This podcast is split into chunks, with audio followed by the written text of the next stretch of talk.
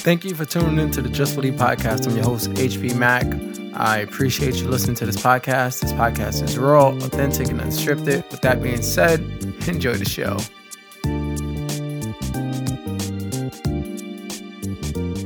Hey, ladies and gentlemen, this is the Just Believe podcast. I'm your host, HP Mac, and today I'm honored to have a lovely guest that I'm a big fan of. I love her and her movement.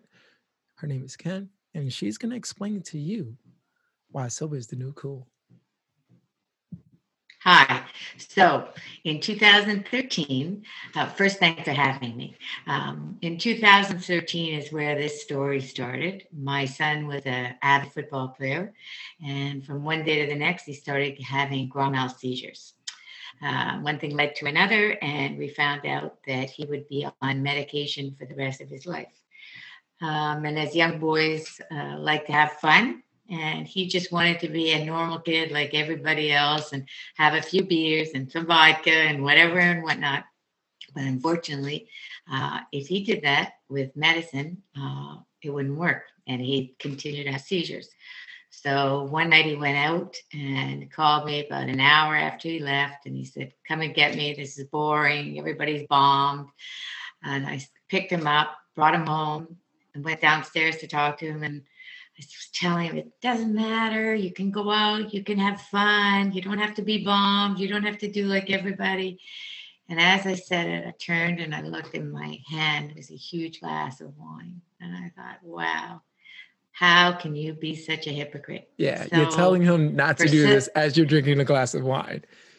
Exactly. And at that moment, I don't know. I said to him, listen, if you want, I'm going to do this with you for three months. I won't touch a drop I don't care whose birthday it is, if it's Christmas, if it's this, that, it's over. So three months came and went. The next thing he said, You see, mom, now you can be like everybody else. You can party, you can have fun. And I said, Okay, I'll do another six months, uh, three months. And now we're going on eight years, 2000, uh, January 12th, 2021. And Congratulations. Eight sober years. is the new cool. Yeah. Now, well, how was it for you to wow, I, I don't need this drink. Like, was it was it something that that you thought was going to be difficult the first three months, or did you realize, oh, this is actually kind of easy? No, it was not easy. Was not easy. Uh, I love to have my glass of wine and whatever and whatnot. Uh, I didn't go to my fan, my favorite restaurants. I uh, abstained from a lot of different places, a lot of different people, and um, I just kept going. But uh, the fortunate thing is I loved my son enough to do it for him. I don't know if I would have done it for myself. So for me, this was a huge gift because his sickness gave me my life back. I love hearing that. I love hearing that.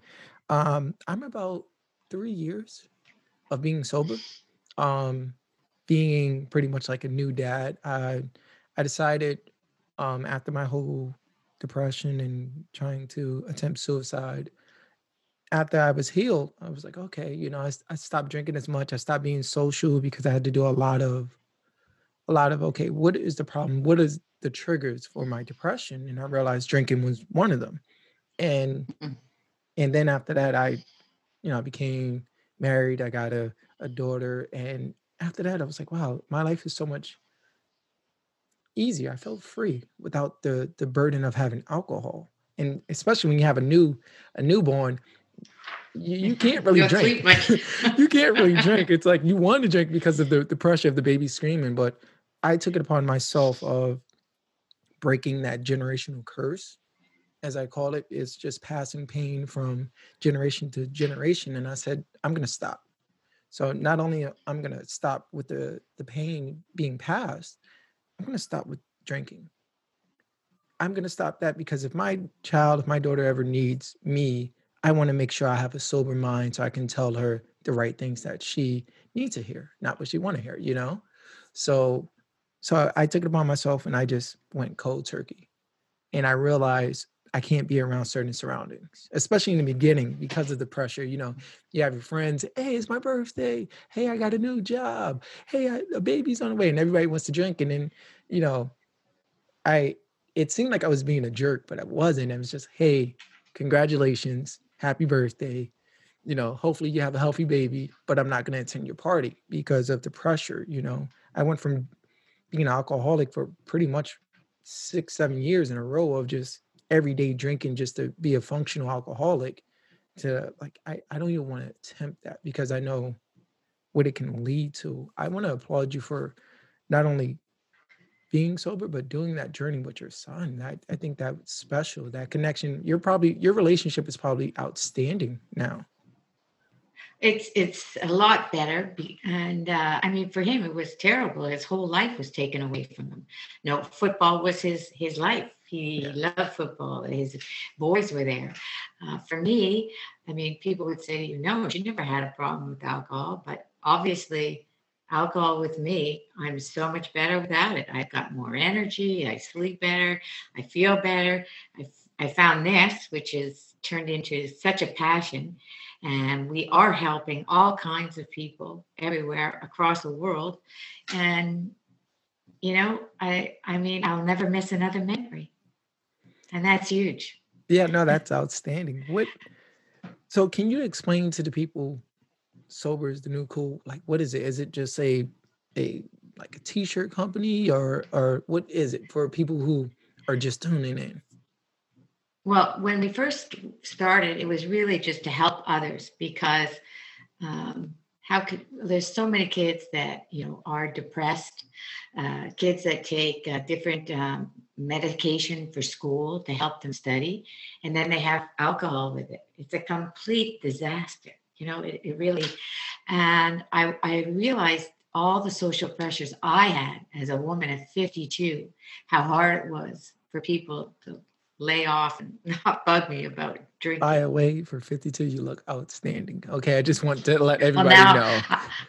I, am going to be 60. Oh um, my God, you don't even years, look like right? it. look at that. Yeah. Go ahead, proceed. So, uh, so uh, when I stopped, I was 52.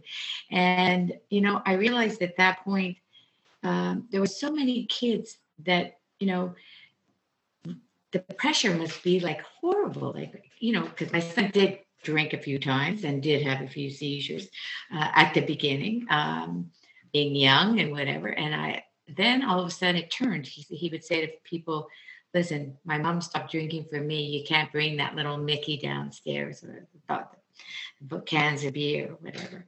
So I was like um, a trigger for him to say he couldn't drink. So it made it easier for him. So then I realized if it's hard for me at 52 when I stopped, imagine a 16 year old boy. It's it's an, it, it's how's he going to survive? Yeah. So I started this movement on Instagram and, and basically uh, so people could reach out and you know if they were depressed if they were down if they felt like they were going to take a drink when they shouldn't if they were going to uh, try and commit suicide we've you know and my whole uh, idea was if we can help somebody not drink for one day one week one month or a year we may just save a life and from being just a mom which i hate saying now because that's really what i thought it was i've been able to create something that people seem to uh, reach out and uh, direct message us. And I mean, I just, we just go back and forth. I never really ask what their uh, problem is, if it's alcohol or drugs or whatever. And somehow they just come clean and they just talk. And I think by listening and letting, building their self esteem is is the way to go. And I start with one thing where I ask them to put their hand on their heart and say, I am, and put a positive word after it. It can be lovable, it could be blessed, it could be artistic, it could be funny. A lot of times people can't even find one good thing to say about themselves. So I'll send them a message first thing in the morning and last thing at night.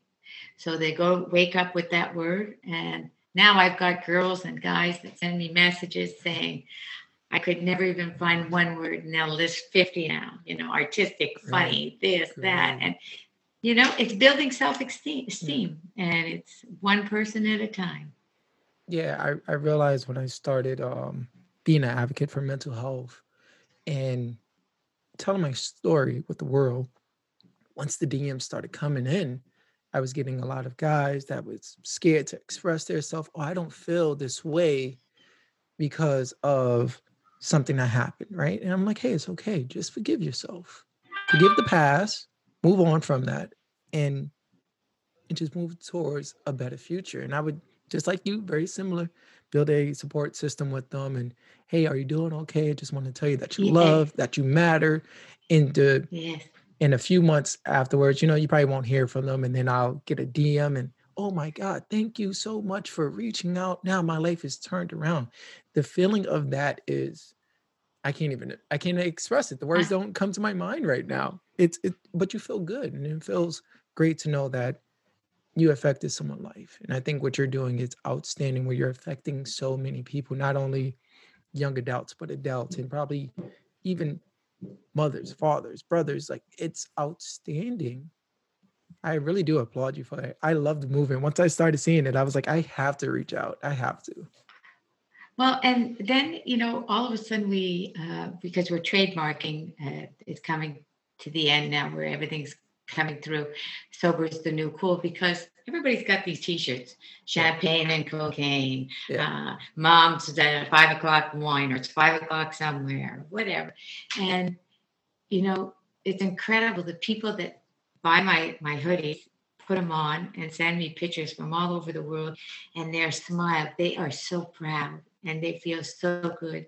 And they found something great in their life. And, you know, it's really, it doesn't matter. I've got women that are 60, I've got kids that are 15, I've got men, I've got, it's incredible the, the amount of people that just love to put this, this sober is the new cool because they, they stand tall, they stand pride, you know, and it's for everybody. Everybody should feel good. Everybody deserves to be happy, right? Yes. Yes. No, correct. Everyone does. I think it's hard because of the the surroundings someone may be be in, right? Like if you're in a house where you have all of that that that alcohol right in front of you, that temptation, you're probably like, man, I don't want to drink or I don't want to do whatever drug or whatever, but it's right in front of me. How can I? I need someone to hold me accountable. I need someone that I can relate to.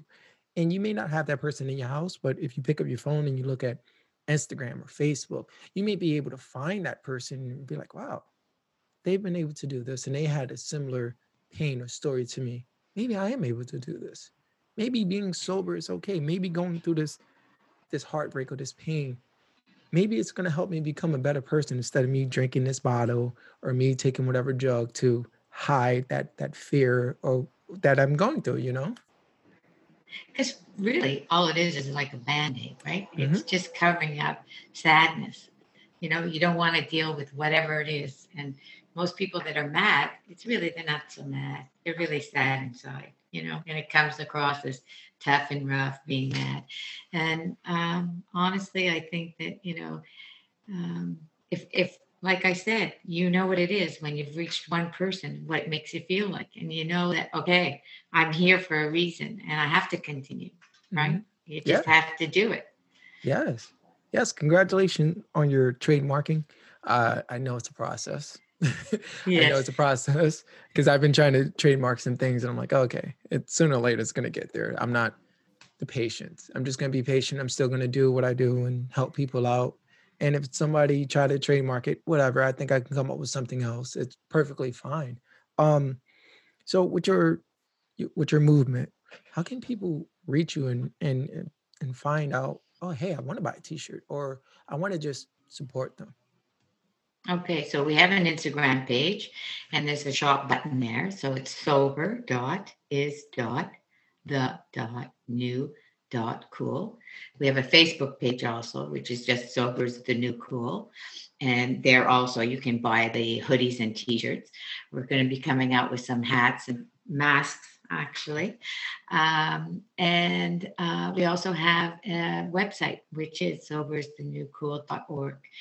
And part of the proceeds from every hoodie or anything that we do sell, we give back to a foundation called the Douglas Foundation, which is um, world renowned. It's here in Montreal, Quebec, um, but they have uh, 10,000 people that come through their doors every year. And it's a mental health, uh, they cover everything from you know depression, anxiety, bipolar, uh, eating disorders, everything you could possibly, you know, dementia. They're just outstanding, and so we picked them, being from Montreal, and um, so we want to give back, and uh, we believe that they're a great uh, partner. So I uh, love it. I love it. That's perfect. Um, before we wrap up and go, how how is your son doing now? Well, uh, he was great for about th- almost two and a half years, and then the seizures started again. Now we're finally on uh, new medicine, and uh, it's almost three years he's seizure free. So he started to do some videos and some YouTube um, talking about sober is the new cool. Uh, because the one thing I find that we uh, don't get a lot of is young men Yeah. uh, between the ages of 16 to 35. Uh, I have a lot of dads. If you're a dad and you're over 30, we we, we have a lot of those. But young single guys, uh, that's a, a huge market that uh, needs help. So I'm trying to get him to give back. So he talks to young uh, boys and men. Uh, so he's starting slowly.